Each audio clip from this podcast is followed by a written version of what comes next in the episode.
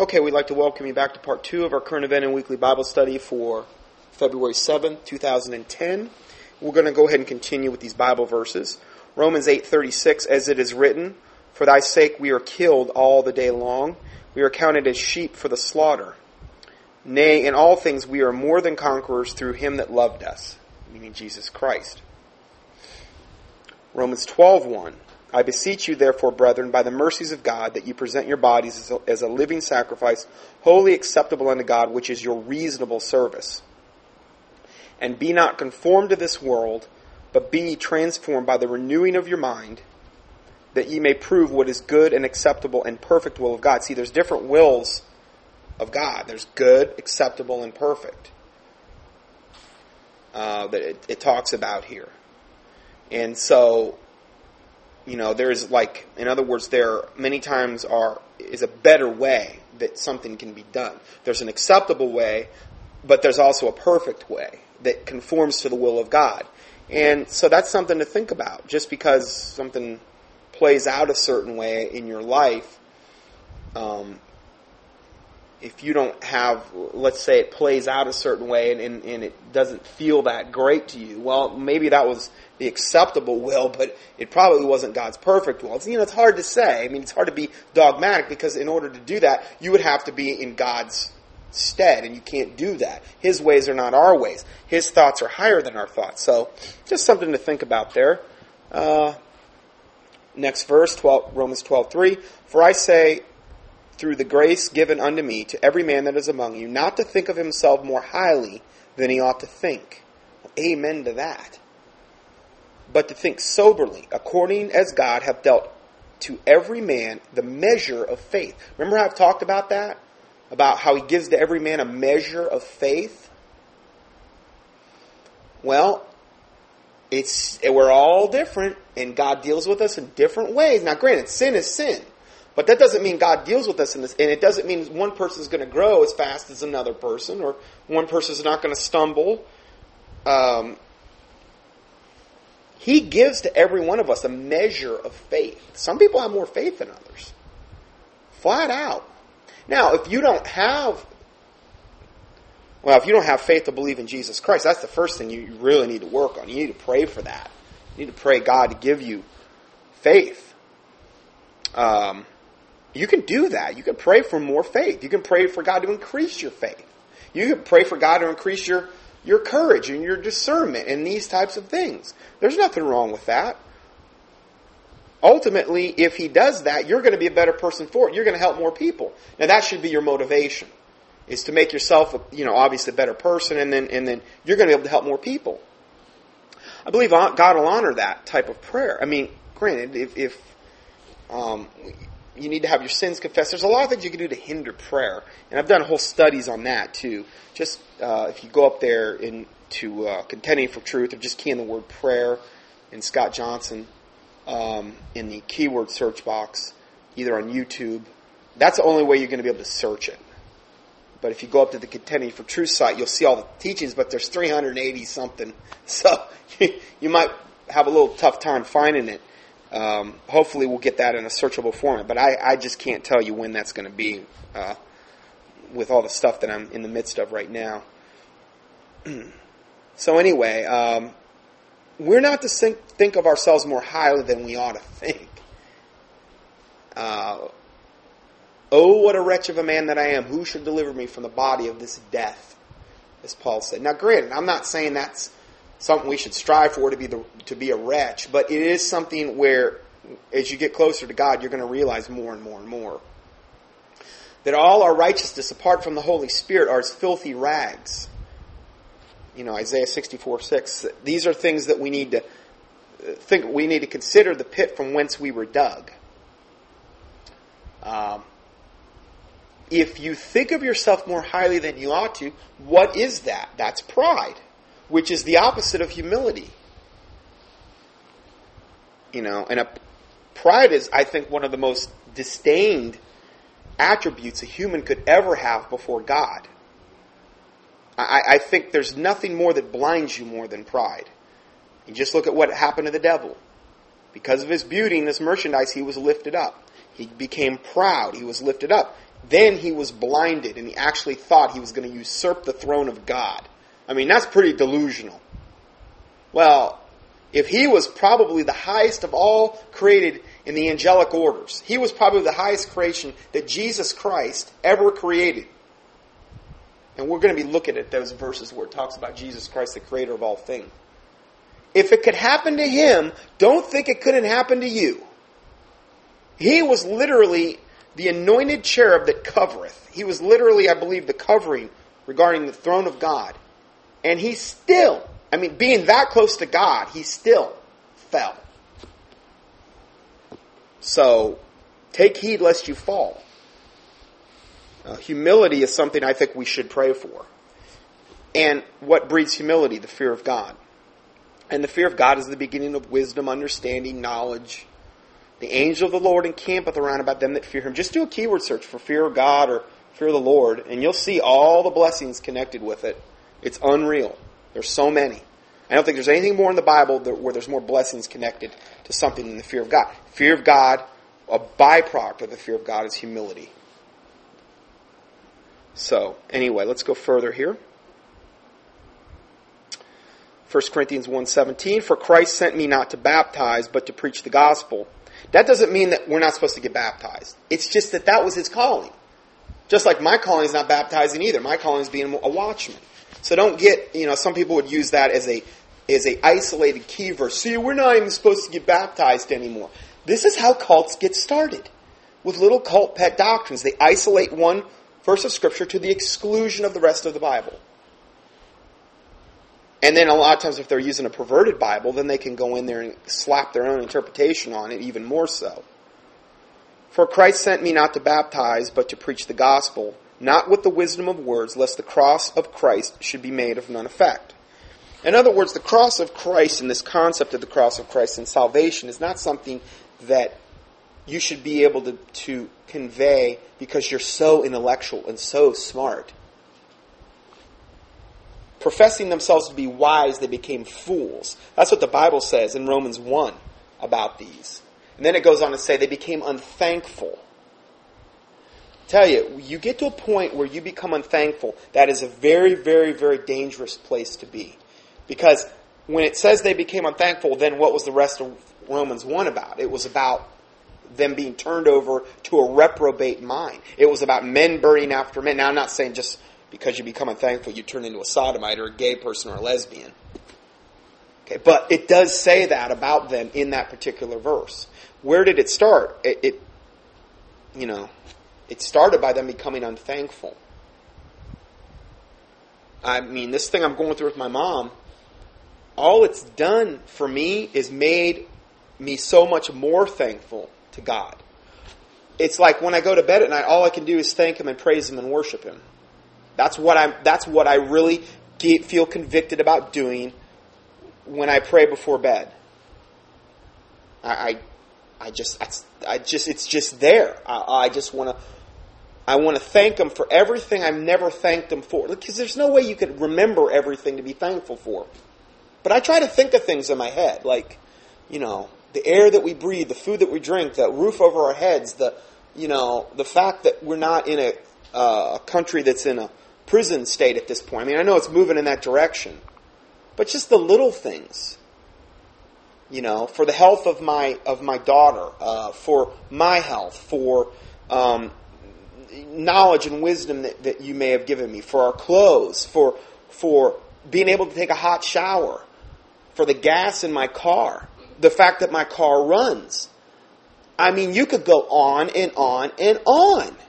It's it's Praise the Lord. Now, when you get in that mindset, you start kind of getting your mind off, oh, woe is me, look at my poor situation. I could sit here and, and whine and cry about all the stuff that I'm going through right now, and it's nothing compared to like what Job went through, and we're going to look at that. You know, bottom line is my mom got saved, so what, where, where, who am I to sit here and complain about my situation?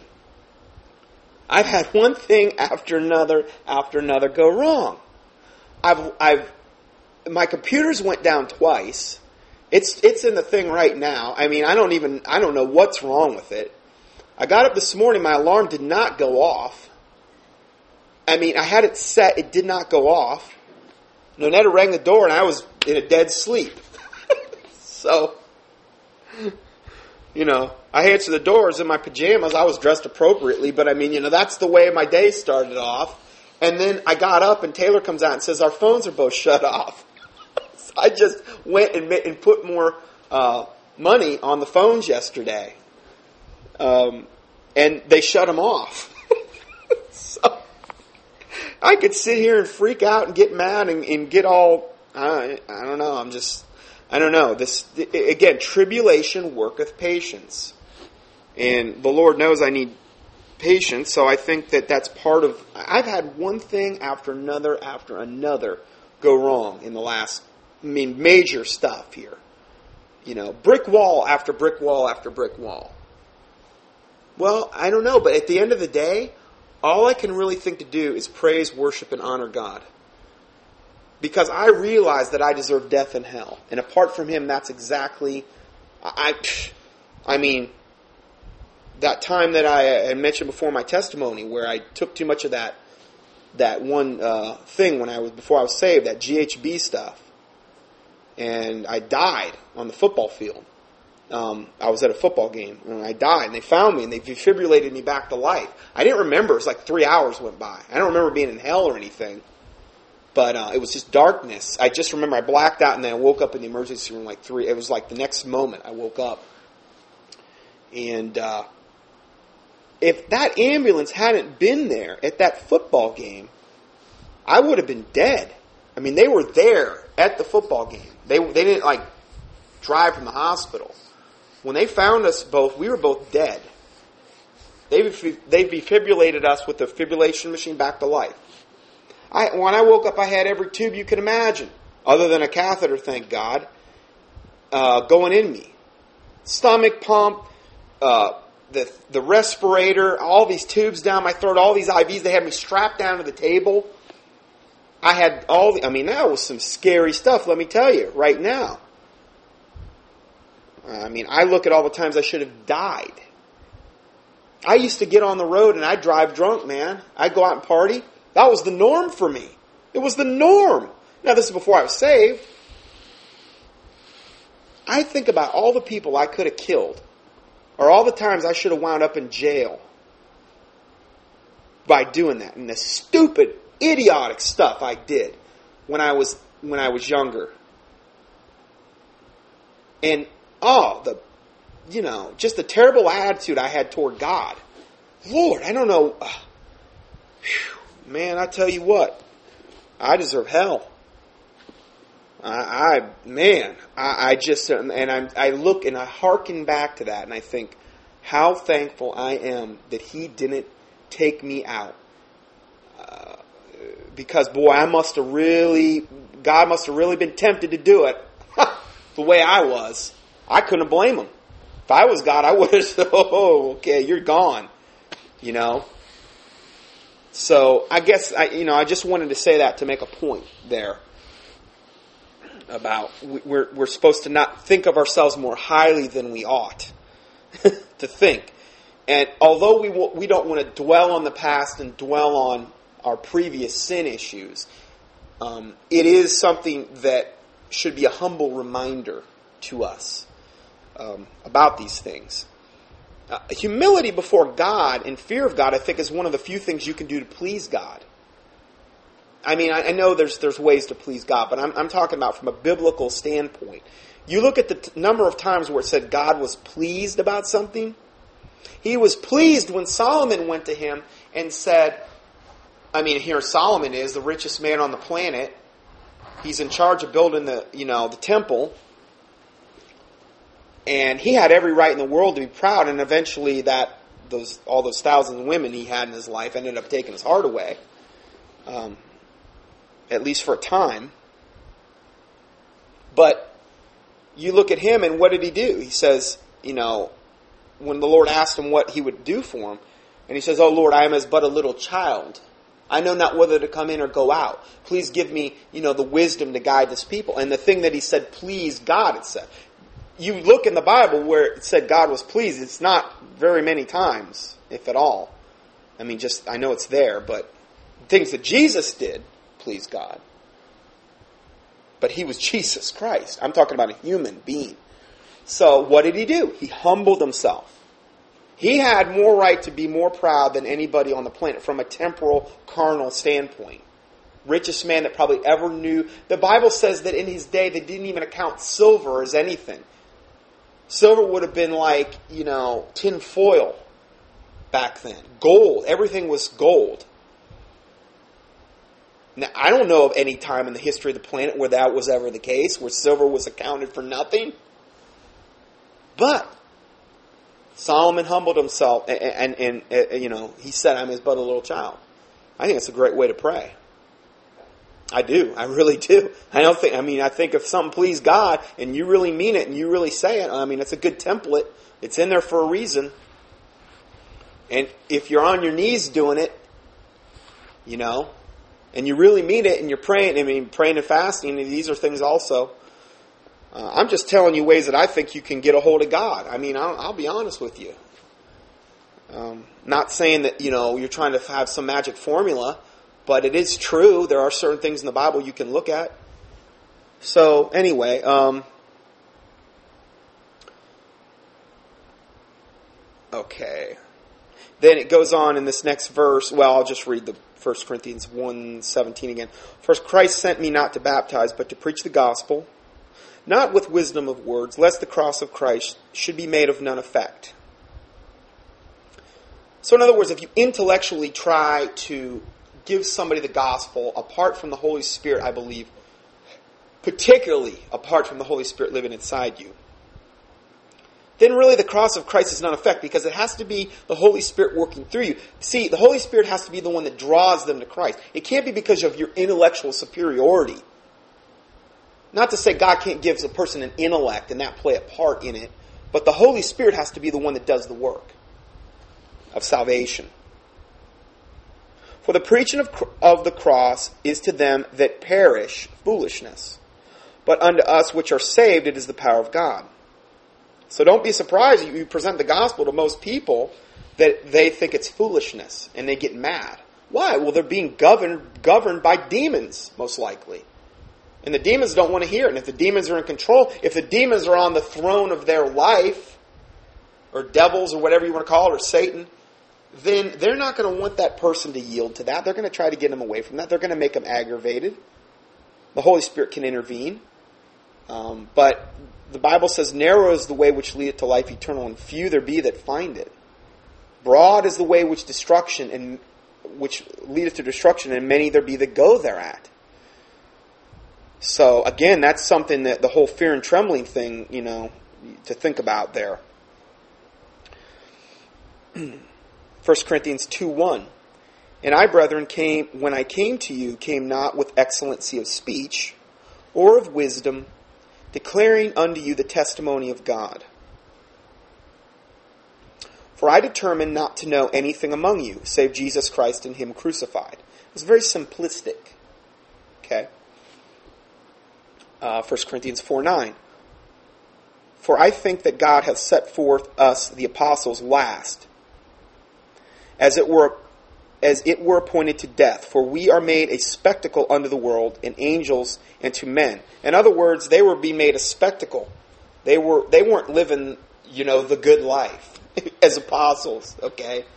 They all ended up basically being martyred. You know. Even John, I mean, he was he died, I'm sure, on the Isle of Patmos. So, I mean, I'd say he still died for his faith, ultimately. So, you know, it wasn't like they were living this lavish lifestyle like some of these televangelists say. Oh, that one I heard. There's quotes from these different guys I see, and Copeland, Kenneth Copeland said one time that something talked about one of the apostles was rolling with big money or something, or I don't know. It, you can go up on the internet and do quotes from these guys, and you can see what they've said, and it'll give you the day they said it, and the television program they said it on, and the or the book they said it in, the page number. It's just unbelievable. That's why I stay away from televangelism. I, I, I don't think there's anything more that aggravates me more than for the most part, turning on the television and watching those guys. Most not. I'm not saying every single one is totally terrible, but I'm just talking about uh, in general. 1 Corinthians 15:21 For since by man came death, this is Adam. By man came also the resurrection of the dead. Now this second man as we're going to see is Jesus Christ. Okay? Both God and man. Okay? He he was that word they use? He humbled himself, but he condescended, you know, to basically come down to earth in human form, but he was still God. Okay, so that's something that's kind of hard to grasp, but um, then it goes on to say in 1 Corinthians 15:31, I protest by your rejoicing which I have in Christ Jesus our Lord, I die daily. And then it goes on in verse 36 Thou fool, that which thou sowest is not quickened except it die. In other words, that which you sow or you plant is not quickened or made alive unless it die. Remember how we talked about the seed? Unless it die, it cannot bring forth fruit. And so it is written the first Adam was made a living soul, and the last Adam was made a quickening spirit. Uh, 2 Corinthians 1 3. Blessed be God, even the Father of our Lord Jesus Christ, the Father of mercies, and the God of all comfort, who comfort us in all our tribulation, that we may be able to comfort them which are in any trouble. Who by comfort wherewith we ourselves are comforted of God. Now remember, Jesus said it is expedient that I go, told the apostles this. For when I go, I will send the comforter who will cause all things which I taught you to be brought into remembrance. So the Comforter, the Holy Spirit, which is another word for the Comforter, is one of the ways that we actually, I believe, memorize the Bible and memorize the precepts of the Bible. Because He's the one that dwells within us that causes all these things to be brought into remembrance. People say, well, how do you know all these scriptures? Well, a lot of it I really did study. But a lot of it I read and I, although I may not know book, chapter, and verse, it's there. Why? Because the Holy Spirit lives inside me. He's the one that's bringing it forth, not me. I don't want to take credit for that.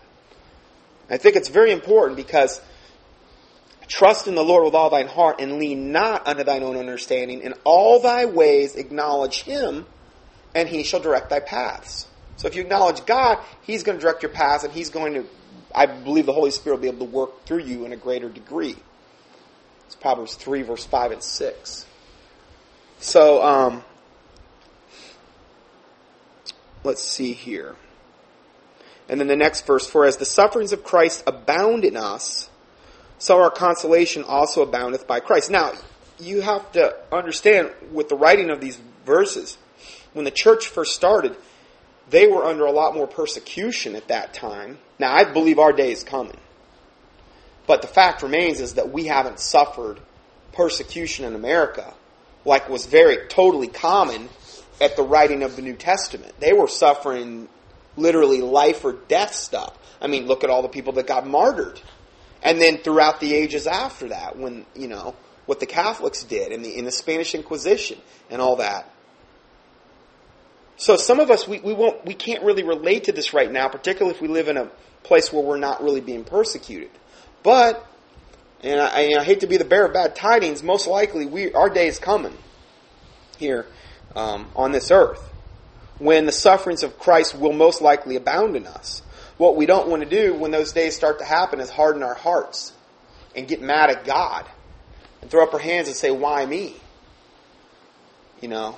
Um, and if you're humble and if you're thankful, you know, those are things that, that are a remedy for getting mad at God. Being thankful. if you're thankful, you, it's kind of hard to get mad at God. If you're humble before God and you have fear of God, it's kind of hard to get mad at God. Just things to think about, just common sense stuff I'm talking about here. 2 Corinthians 1 8. For we would not, brethren, have you ignorant of our trouble, which came to us in Asia, that we were pressed out of measure, above strength insomuch that we despaired even of life. And that's pretty bad. They were pressed out of measure, above strength, insomuch with it's the trial of their faith. Are we greater than they? Are we greater than the apostles? Oh, do we get out like a j- get out of jail free card pass type of thing? I don't see any place in the Bible that says that. But we have the sentence of death in ourselves, that we should not trust in ourselves, but in God, which raiseth the dead.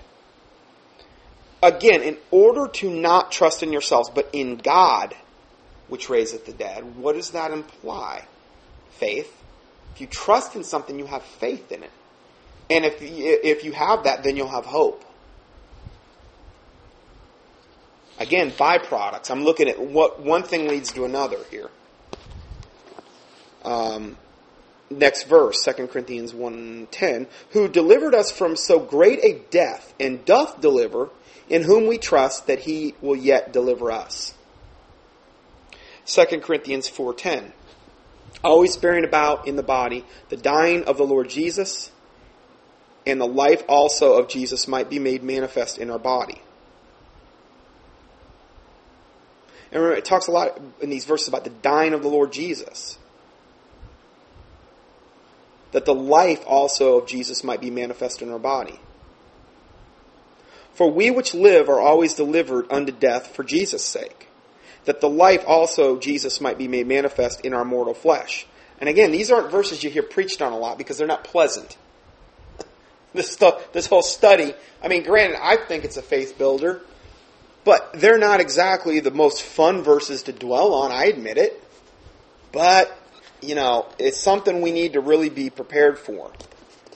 Even if God were to take you today and you don't suffer any significant persecution, or let's say martyrdom, worst case scenario, and that could present itself in a whole number of different ways.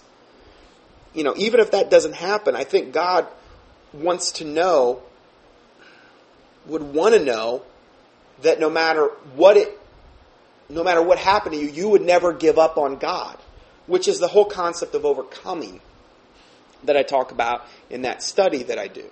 And this isn't about earning your way to heaven, but it's a biblical concept that if the Holy Spirit lives inside you, uh, and you're a true born again Bible believing Christian, you're gonna you're gonna endure to the end. The Bible says, "He that endureth to the end, the same shall be saved." It's not salvation by works, but I think it needs to be looked at in light of that subject. Okay, it's called biblical balance. We look at the cross of Christ. We look at the biblical concept of overcoming. Then we can look at the biblical concept of eternal security. Because then I get a lot of people on, on that one. Okay? And then the concept of salvation. I think they need to be looked at individually and then looked at as a whole. Because there is a way to reconcile those verses. But again, it's rightly dividing the word of truth. So, um, it's very important that, that we do that because there's a lot, we don't want to look at certain verses and ignore others that make us uncomfortable. There's got to be a way we can biblically reconcile all of it.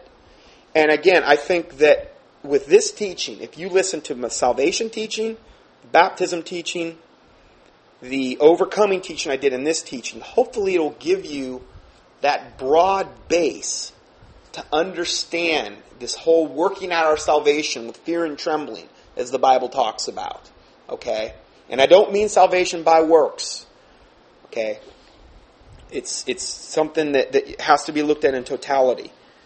So let's go further. It's strong meat too. It's not like, you know, entry level stuff you learn the first day. But it is stuff we need to start learning about after we get saved. So let's go further here. Uh, 2 Corinthians 4.11, For we which live are always delivered unto death for Jesus' sake, and that life also of Jesus might be made manifest in our mortal flesh. So then death worketh in us, but life in you. 2 Corinthians then going to 4.16 it says, For which cause we faint not, but though our outward man perish, yet the inward man is renewed day by day. Inward, you know, reborn, the reborn spirit that lives inside us, and the Holy Spirit, you know, and um, renewed day by day. And I, you know, again, I believe that that that is a process and that it happens also by, you know, getting into the Word of God, praying, fasting, living holy, manifesting the fruits of the Spirit. There's a lot of different ways that, that can be manifested. And then it goes on to say, For our light affliction, which is, which is but for a moment, worketh for us a far more exceeding and eternal weight of glory. Well, now we get into actually rewards. Um, you know, but again, if we faint not, the Bible talks about, you know, you, um, re- regarding your rewards, we will receive those if we faint not. So if you get to a point where you're just like, oh, that's it, I'm giving up on God. Well, you know, the Bible talks about that, that some will be saved, yet so as by fire at the judgment seat of Christ. And I, I hate to say it, but I believe there's probably a lot of people that have got up there and maybe they had had a whole bunch of rewards coming to them and they gave up on God. And maybe God took them out at that point because it didn't unsave them. But he took them out and they were saved yet so as by fire. Or, or maybe, worst case scenario, you know, they just had all their rewards burned up or taken away or whatever. I know exactly, it's hard for me to be dogmatic on exactly how that's all going to play out. I'm just giving you possible scenarios and possible obvious things to you want to try to avoid. And giving up on God is something that you want to try to avoid. I mean, he that overcometh unto the end, the same shall be saved. Okay, so we want to we want to understand that that, but we don't over, overcome in and of ourselves. We overcome by the power of the Holy Spirit that lives inside us, by the reborn Spirit, and that we can do all things through Christ Jesus, and that we are more than overcomers through the Lord Jesus Christ. So we don't want to just dwell on verses that appear to be negative. We want to put those in light of other positive verses that state that. And again, on the process of overcoming, see the teaching I did. Because my ability at this point to answer emails is real bad with all the stuff that I'm going through right this second. So listen to the overcoming teaching, the salvation teaching, the baptism teaching, this teaching, you know, and also you might want to answer the one on prayer as well. It's a good one. There's a couple I did on that. So let's go forward. And it goes on to say our light affliction, which is but for a moment, worketh because our life is but a vapor. Going through this thing this last year with my parents, my dad dying in May, now it looks like my mom's going to be taken home very soon. It really drives home the point that life is but a vapor. It appeareth for a time and vanisheth it, vanisheth it away. It really you know, the Bible talks about in Ecclesiastes that there's wisdom in the house of the of mourning, meaning not mourning like the sun coming up, but mourning like you mourn for somebody. There's wisdom there because you're gonna you're gonna consider your own mortality. And even as a born again Christian, it's good to do because you can get your eyes off Jesus Christ and, and on the moment and on the your your life that you're living, even as a born again Christian. And it brings you back to what's really important. You know, you got this, this Super Bowl that's going to be played tomorrow, and all this stinking hype about this and that, and and um, what? Oh, it's today. Oh, Taylor told me it was today. You know, pregame or whatever starts like six hours before the game. Give me a break. I mean, what is that compared to somebody going to heaven or hell? I'm not, I mean, I'm not saying that, you know, you watch the Super Bowl or whatever. It's just that, of course, there's probably going to be a lot of wickedness on, with, particularly with the halftime shows, you know, they do during these, you know, they got some rock star they've resurrected from the grave usually. I mean, a few years ago was Kiss, Knights in Satan's Service. That's a great one. They got all these, these spectacles and all these people in Miami now Oh man, I just came out of there last week at that seminar I was at. Oh, what a nightmare that place is. I just sensed the evil driving into the place. And then I got lost in a really bad part of town. That was fun. That was neat. I was definitely praying a lot. And um, yeah, but God delivered me. Praise the Lord. And um, man, I, I I if I ever have to go back there again, it'll be a great, wonderful thing. That place is so evil you could just sense it. Now, people that come over from Cuba and Haiti and a lot of these Caribbean places, that's where they end up. Not to say they're all wicked and evil, but I'm saying they bring their religions, and a lot of the religions are witchcraft, Santeria, voodoo, you name it, all kind of stuff. And I'm telling you, you could feel the evil going into that place. It is It is one of the most evil places I have ever. I knew this when I was a baby Christian. I sensed it. Couldn't stand even going over there.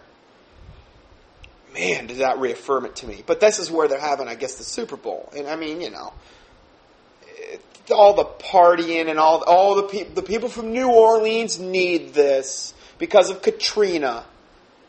No, what they need is Jesus Christ. One of the most wicked cities on the planet, New Orleans, and they haven't changed. No, we need more partying and more fun. We don't have enough of that here already. We've been through so I'm not saying they haven't been through a lot. Okay, but the answer is not going and getting wasted and drunk and doing drugs and fornicating and partying like there's no, you know, tomorrow, like there's no God. That's not the answer. It's an abomination. Anyway, I just thought I'd throw that in. Uh, so let's go further. 2 Corinthians 5:14 For the love of Christ constraineth us because we thus judge that if one died for all then we're all dead and that he died for all that they which live should not live henceforth should not henceforth live unto themselves see once we once we die in Christ Jesus which is like like they talk about baptism as a type of burial and, resurrection it's the you know we're crucified with Christ. They which live should not henceforth live unto themselves. We don't live unto ourselves. In other words, once we're saved. We're bought with a price, is how the Bible talks about it. How do we live? But unto him which died for them and rose again. So we live for Jesus Christ and by his word. That's the way it's supposed to be. 2 Corinthians 12 9. And he said unto me, My grace is sufficient for thee, for my strength is made perfect in weakness. Now, here is something that's hard for a lot of people to grasp. It says, My strength is made perfect in weakness. Huh? I would think my strength would be made perfect in stronger strength. no, it doesn't work that way. When you, and I can attest to this, when you go through a dark valley you know, you don't have any strength. Your strength's gone, and it depends how dark the valley is. But it says, Jesus Christ says, My strength is made perfect in weakness. Jesus Christ's strength through you is perfect, made perfect in weakness. So when you're humbled, or when you're, that could be physically, it could be emotionally, mentally, spiritually. There's a lot of different ways you can be humbled and made weak. That's when Jesus, the strength that Jesus Christ gives you, that's when his strength is made perfect, it says. Most gladly, therefore, will I rather glory in my infirmities, that the power of Christ may rest upon me. He, glorying in infirmities. A lot of people judge other people because they've got some physical infirmity. Oh, it's God's judgment. Well, it could be, but Paul says that I would rather I would rather glory in my infirmities. The Bible says that uh, um, so that Paul would not be um, lifted up. That a messenger of Satan was sent to buffet him, a thorn in the flesh, and he besought God like three times, and God says, "My grace is sufficient." So a lot of times infirmities are actually for that very reason. Now, you could also have an infirmity because of some, you know, uh, it doesn't have to necessarily be for that exact reason. I mean, you could have had a ankle injury or a knee injury 20 years ago. And now you got bone on bone in the knee, and you know you're just dealing with it. It's you're, you're reaping from some event in the past that you sowed or that happened to you. Okay, so again, you can't be dogmatic about every single thing that happens to the body, but Paul does say, I would rather glory in my infirmities that the power of Christ may rest upon me. Galatians 2:16 knowing that a man is not justified by the works of the law but by faith in Jesus Christ. Boy, a lot of so-called Christians need to hear that one. Oh no, we got to keep the Old Testament Levitical stuff. Oh, really? Okay. You, you, you, you do that and let me know how it turns out. I, am going to tell you how it's going to turn out. It's going to turn out death and hell. You can't keep the law and expect that to be your pass into heaven. Oh, we don't. We, we, we keep the law and we accept Jesus Christ as our Lord and Savior. Well, what are you believing is going to be your way in heaven? Is it through the Lord Jesus Christ, His shed blood, His death, burial, and resurrection? Well, yeah, that and keeping the Sabbath and keeping the law. Whoa, hold on. What about all the other? I've got literally 37 pages of New Testament commandments that we can look at. What about them? Aren't they more pertinent to today's day? Oh, no, when he says you love me, keep my commandments, it's only the Ten Commandments. Oh, really? Where does it say that at? Huh. Again, I went down that rabbit trail. I've got more hate mail from that subject than any other thing I've ever done. Anything. And you know what? All it does is fire me up more because every time I read my Bible, it just confirms it more and more to me. That knowing that a man is not justified by the works of the law, but by faith, but by the faith of Jesus Christ, always boils down to faith. Even we have believed in Jesus Christ that we might be justified by faith of Christ. It doesn't say that we might be justified by keeping the law. We're justified by the faith of Christ and not by the works of the law. For by the works of the law shall no flesh be justified. It seems pretty open and shut to me. Now, if I had not known the law, I had not known sin. So that is our schoolmaster, schoolmaster, as the Bible talks about, to lead us to Christ. The moral things of the law, not all the ceremonial stuff which was exclusively given to the Old Testament Levitical priesthood to pass on to the, not that, because there's certain ceremonial things that aren't of a moral value or of a moral um, thing that would apply to us. But like the verse I quoted earlier, Leviticus 18.7, where it talks about we're not to look upon or uncover the nakedness of her mother or her father. Hey, that, that verse is just as in effect today as it was then. Now, the, the same punishment may not be carried with it, like a lot of those things were punishable by death, death by stoning. Thank God. But it's still a moral commandment that we can look at. Ten, you know, the Ten Commandments save the Sabbath, which was which wasn't. You know, Abraham didn't observe the Sabbath. Father Abraham, no, he didn't. Didn't come till a long time later. Well, was he sinning then? Uh, you look at my teachings on the Sabbath, and, and hopefully it'll be made clear to you. Just key in Sabbath in the keyword search box up on YouTube. Scott Johnson. Sabbath versus Sunday or whatever you want to key in there. But the other nine commandments in the in the of the Ten Commandments are moral. I mean, a lot of it's common sense too. You know. But by the works of the law shall no flesh be justified. So you just better be really careful what you're putting your faith and your trust in regarding your salvation. Because it literally is a matter of heaven and hell. Next verse. But if while we seek to be justified by Christ, we ourselves also are found sinners, is therefore Christ the minister of sin? God forbid. For if I build again the things which I destroyed, I make myself a transgressor.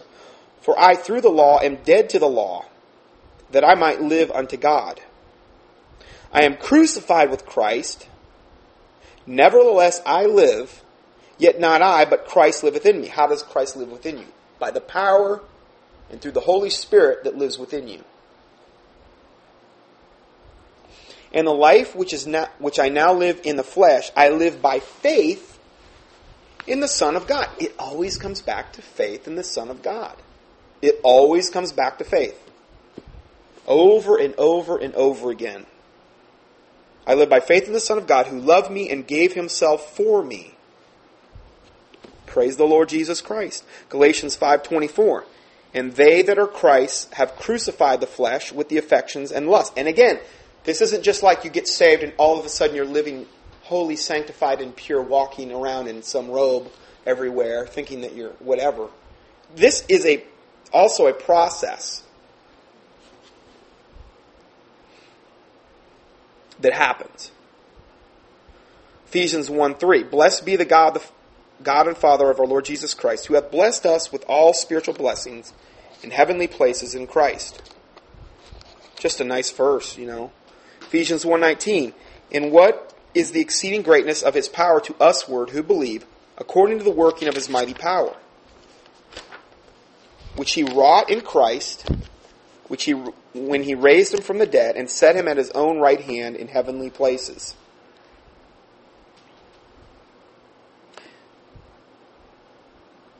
Ephesians 2 6. And hath raised us up together and made us sit together in heavenly places in Christ Jesus. We're seated with Christ in heavenly places according to the Bible. It's hard to comprehend that. But our status is actually um, that way.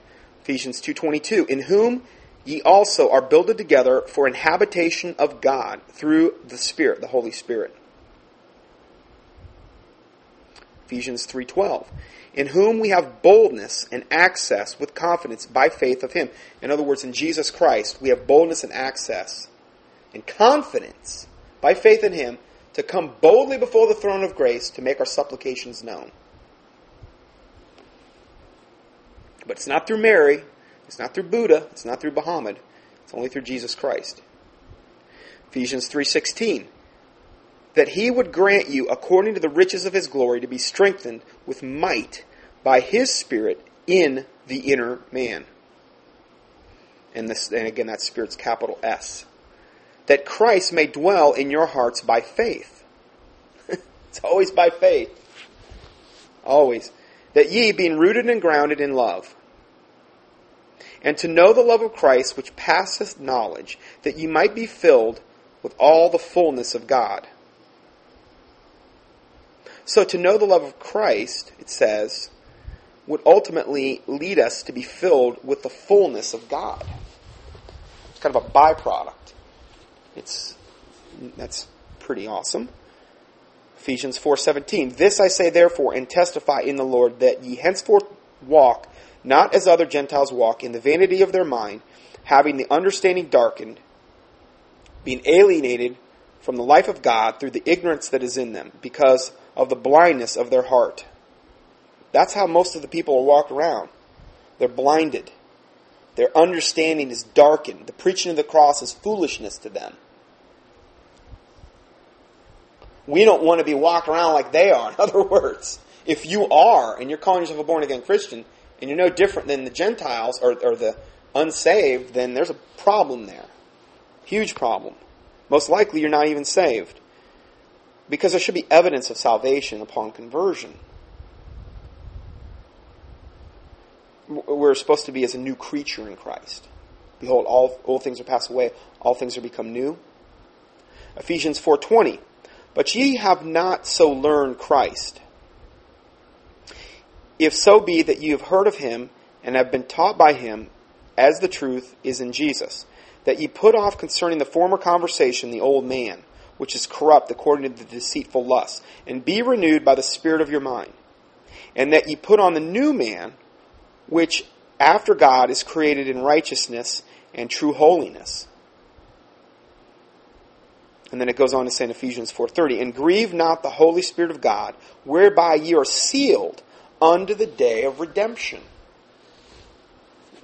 We're sealed by the Spirit of God unto the day of redemption. Well, praise the Lord.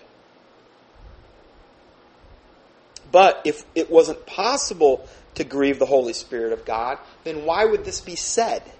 It is possible to grieve Him as a born again Christian. I'm sure I've done it who knows how many times.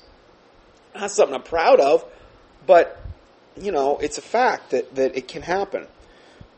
Philippians 1.20, according to, the, to my earnest expectation and my hope, that in nothing I shall be ashamed, but that with all boldness as always, so now also Christ shall be magnified in my body, whether it be by life or by death.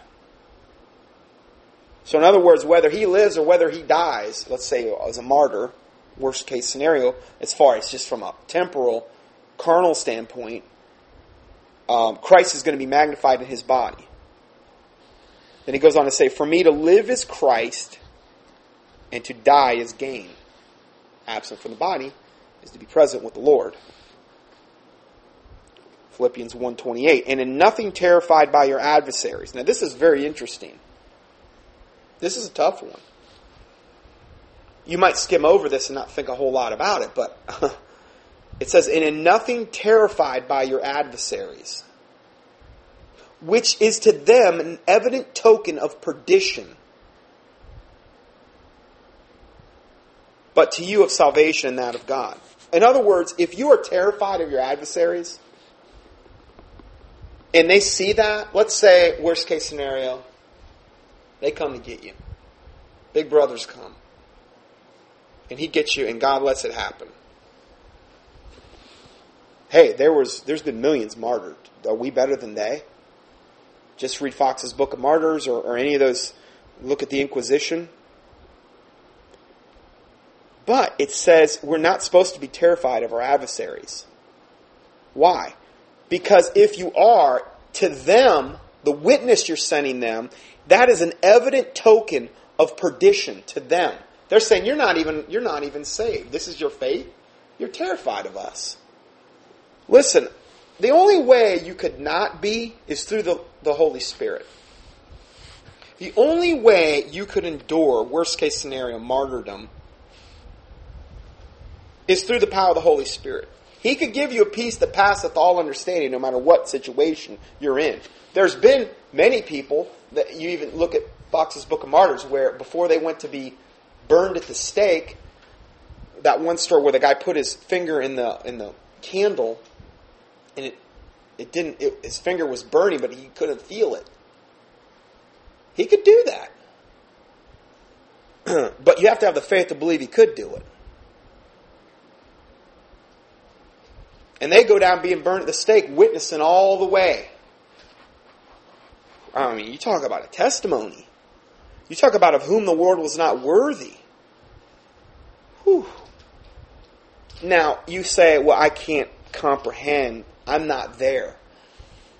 Well, I read that story that's been going around the internet a lot with, from Corrie ten Boom where her dad had given her that example of when uh, regarding she says I'm not I'm not strong enough to be a martyr. I can't do it. He said, don't focus on that. What you focus on is number one, your faith, and I'm adding that in. But he gave her an analogy that when a train comes to pick you up, you don't give the conductor the token or the payment until right before you're going to get on. In other words, right before you're, in other words, in this analogy, right before you would be tortured or martyred or whatever. And I'm not saying that's the fate of. I'm saying worst case scenario because I'm trying to prepare you for the worst case scenario. And I'm talking to myself as much as I am to anybody. Because I don't think I'm Mr. Super Christian. I can do this in and of myself either. But when, right before you get on the train, you make the payment. It's similar to what the Holy Spirit would do with you right before you were tortured or martyred, worst case scenario. He would give you that strength. He would give, he would make that whatever you want to call it. In this case, it was a payment for you to get through whatever you're going to have to get through. His grace will be sufficient. He can give you that, and He will if you have the faith to believe it as a born again Christian. But you got to have the faith to believe it. If you don't believe, He can. He won't. I don't believe He will. Because without faith, it is impossible to please God. So understand that, that if you're ever faced or put in that scenario, it's not going to be about you. You have to get your eyes off yourself and onto the Holy Spirit and onto the Word of God and totally trusting and clinging to Jesus Christ as a little child. It's the only way I believe you could get through something like that.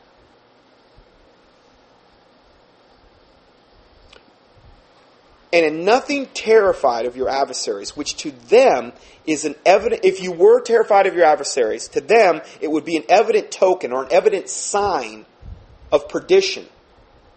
Perdition would be, in the Bible, the way it's biblically defined, is a drawing back into damnation.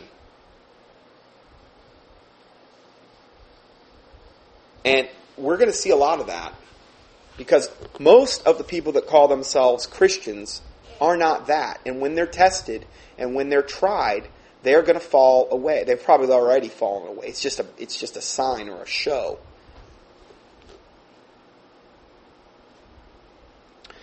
Next verse, for unto you it is given in the behalf of Christ not only to believe on him, but also to suffer for his sake. See, it's given to us. Oh yeah, the book that I believe that's in well, anyway, it's called The Hiding Place by Corrie ten Boom. I haven't read this book yet. Taylor has, and she's got it. Um, but that's, uh, I believe, about the her in the uh, Nazi, um, living under Nazi rule. Horrific stuff. Uh, for unto you it is given in the behalf of Christ not only to believe on him, but also to suffer for his sake. Well, it says that. It says we're to suffer for his sake. Philippians 2 5. Let this mind be in you, which was also in Christ Jesus. But made manifest, but made himself of no reputation. This is Philippians 2 7. And took upon himself the form of a servant. And was made in the likeness of men. Well, what does that mean? Jesus made himself of no reputation, took upon himself the form of a servant. Well, we're supposed to be followers of Jesus Christ. Jesus Christ said, Let them that are greatest among you, let him be your servant. Are you striving to be a servant to the body of Christ in particular? The Bible talks about doing good to those, especially they that be of the household of faith. Jesus Christ took upon himself no reputation, or made himself of no reputation, took upon himself the form of a servant as our example. Well, if you're a servant to somebody, what does that imply? Here, here he is, the Son of God. The, the, the, in the beginning was the Word, and the Word was with God, and the Word was God. The same in the beginning was God. All things were made by Him, and without Him was not anything made that was made. It's First John, or I mean John one.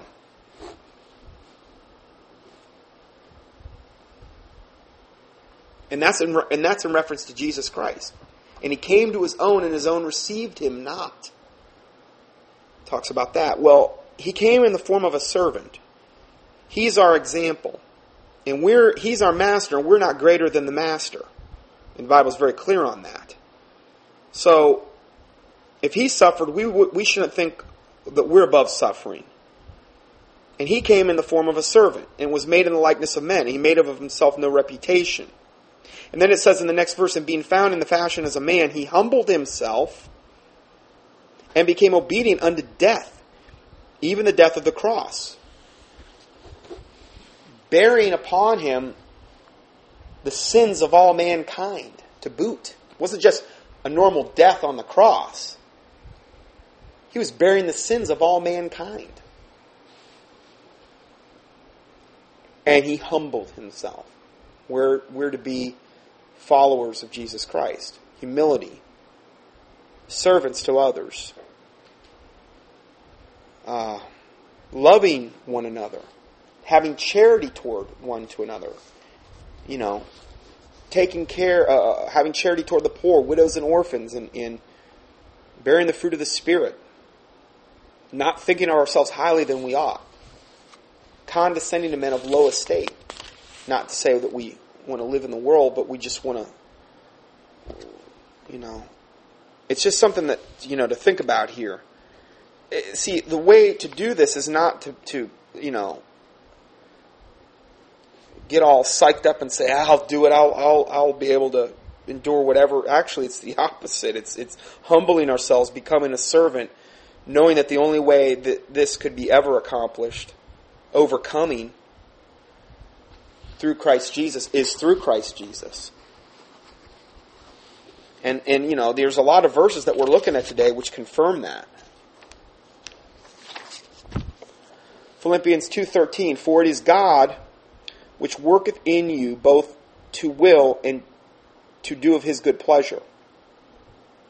Skipping to verse 30 it says because for the work of Christ he was nigh unto death not regarding his life to supply your lack of service towards me.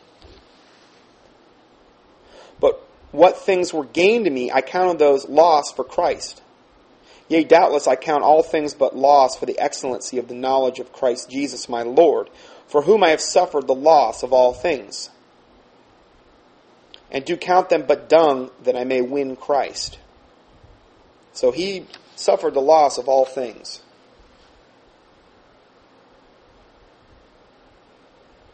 That I may know him, and this is verse 10, that I may know him in the power of his resurrection and the fellowship of his sufferings. See, there's a fellowship and a bond, I believe, you, you have with Jesus Christ when you suffer for him persecution, tribulation. There's a bond that you build a fellowship with him that you would not have had you not suffered. Now, this doesn't necessarily mean being burned at the stake. There's a lot of different ways you can suffer. You could suffer by your family just being ungodly and, and constantly going against you all the days of your life, and you being possibly the only one in a given family. I believe that's a way of, of, of you know, that's, it, that's uh, one form of suffering. There's a lot of different ways you can. And then being made conformable unto his death. Skipping to verse 18, Philippians 3:18. For many walk of whom I have told you often and now tell you even weeping that are the enemies of the cross of Christ, whose end is destruction, whose God is their belly, meaning their carnal lusts and desires, when it talks about the belly, whose glory is in their shame, who mind earthly things. I think the classic example of this would be like, you know, like the Episcopalians or these Lutherans or the ones that have the gay priests now, or the lesbian priests. They're glorying in their shame. And they act like they do in 1 Corinthians 5, where they act like we're so with it and so together and we're so mature. We're, we're above these trivial things that the Bible talks about. We're, we've got it so together we can, we can sin and, and uh, live in wickedness and still be in right standing with God they actually get to that point where they're so delusional they'll believe that. And I believe it has to, be, to do uh, many times with being turned over to a reprobate mind. Or like the Bible talks about in 1 Timothy 4.1, that in the latter times some shall depart from the faith, giving heed to seducing spirits and doctrines of devils, speaking lies and hypocrisy, and having their conscience seared with a hot iron. Their conscience are seared with a hot iron. You can't get through to them. Philippians 4:11. Not that I speak in respect of want, for I have learned in whatsoever state I am therewith to be content. Now that's a really tough one. Whatever state I am in, state I am, therewith to be content. But it's it, it is a Bible verse that we can quote. Philippians 4:19, but my God shall supply all your need according to his riches in glory by Christ Jesus.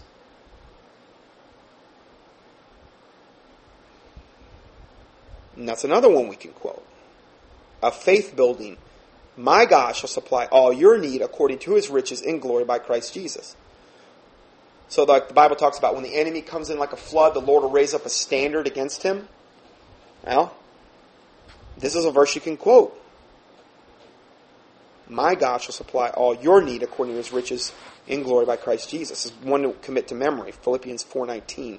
Colossians 1.13. Who hath delivered us from the power of darkness, Jesus Christ, and hath translated us into the kingdom of his dear Son. Actually, this is in regard to Father God. Because they're, they're making a distinction here between the Son, you know, who hath delivered us from the power of darkness hath translated us into the kingdom of his dear Son in whom we have redemption through his blood. We're redeemed, we're bought back from hell, essentially, through the blood of Jesus Christ, even the forgiveness of sins. Who is the image of the invisible God, the firstborn of every creature. For by him were all things created. Jesus Christ. Oh boy, Darwin would, would roll over in his grave if he heard that one. I heard he had a lot of doubts on his deathbed. Darwin. For by him were all things created. Oh, the evolutionists couldn't handle that. Oh no, we, we evolved out of the primordial slime. Oh no, no, no. Ancient astronaut theory, which is what intelligent design is actually based on in its roots. No, these space aliens or whatever, ascended masters, whatever you want to call them, came here millions of years ago and created us. And we're just their little science project. I'm telling you, you're going to hear more and more of it. And when, however it plays out, whether Maitreya makes this big emergence, whether you've got UFOs, whatever, whatever deception plays out in the future, guaranteed that's what they're going to say. I would almost guarantee you they're going to come here saying they are our creators. All the channelings I'm seeing, all of all of the things that the ascended masters are saying, the psychic mediums, the, what what Hollywood is telling us, what even intelligent design tells us at its roots. We are their little science project that was created millions of years ago, and we messed things up so bad they got to come back and straighten things out so that we can evolve to the next level and be as gods. Same lies in the Garden of Eden. And this is why I get into those issues because they are going to be very pertinent very soon in one way, shape, or form. It may not go down exactly like I may have postulated, but I, I would almost guarantee it's going to be something similar. I mean, all this stuff isn't happening by accident. They're not spending all these millions and millions of dollars to subtly brain, subtly and overtly brainwash people for no reason. There's got to be something to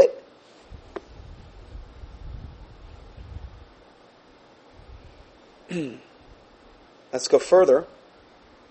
For by him were all things created that are in heaven, that are in the earth, visible and invisible, whether they be thrones or dominions or principalities or powers, all things were created by him and for him. I would say when you talk about the evil that could be talked about here, I mean, let's face it, at one time, these angels that fell with Satan were good. They weren't, they hadn't felt, fallen at some point. I don't know how many years they they were in, well, actually, there's no time in eternity. That, that's, eternity's not, eternity transcends time. So it's hard to be dogmatic there as far as the years go, but, um, it's hard to say, but at one time they were good. At one time Satan hadn't fallen. Jesus Christ had created them. All things were created by him and for him. I would say, and now when we talk about Satan and his fallen angels and demons and devils and these things, these are vessels of wrath, as the Bible talks about in Hebrews, fitted for God's destruction. They were created. They were prepared. That word fitted means to be prepared. I don't really understand it. But it's not for me to understand so much. I mean, to a certain extent, as the Lord gives me wisdom, but it's kind of hard to comprehend all that. I admit it. But fact remains, all things were created by Him and for Him. Ultimate, the ultimate thing is they had free will. Okay, so you can't just say, well, He just forced them to do. They had free will. Just like we have free will to either get saved or not saved. Going further, and he is before all things, and by him all things consist. Pretty evident that Jesus Christ is the creator of everything, the universe, in the universe. Um, For it pleased the Father that in him should all fullness dwell, and having made peace through the blood of his cross, by him to reconcile all things unto himself, to reconcile, to be made in right standing to himself, is what that means. By him I say, whether they be things in earth or things in heaven. Colossians 2.12 says, Buried with him in baptism, wherein you are also risen with him through the faith of the operation of God, who raised him from the dead. and again, that's another type of being buried with him in baptism as he was, you know, in the tomb for three days, wherein you also risen with him through faith of the operation of God. See, Jesus rose after the third day. Colossians 2:14 blotting out the handwriting of ordinances that was against us which was contrary to us and took us out of the way nailing it to the cross and having spoiled principalities and powers he made a show of them openly these are the evil principalities and powers. Christ made a show of them openly, triumphing over, triumphing over them in it. See, Satan thought that, you know, them crucifying Jesus Christ, he had won. He, he was, he was just used as a pawn. Jesus Christ had him fooled from the beginning. Is really the bottom line. Uh, let's go ahead. I'm going to go ahead and uh, go to the next part of the teaching here.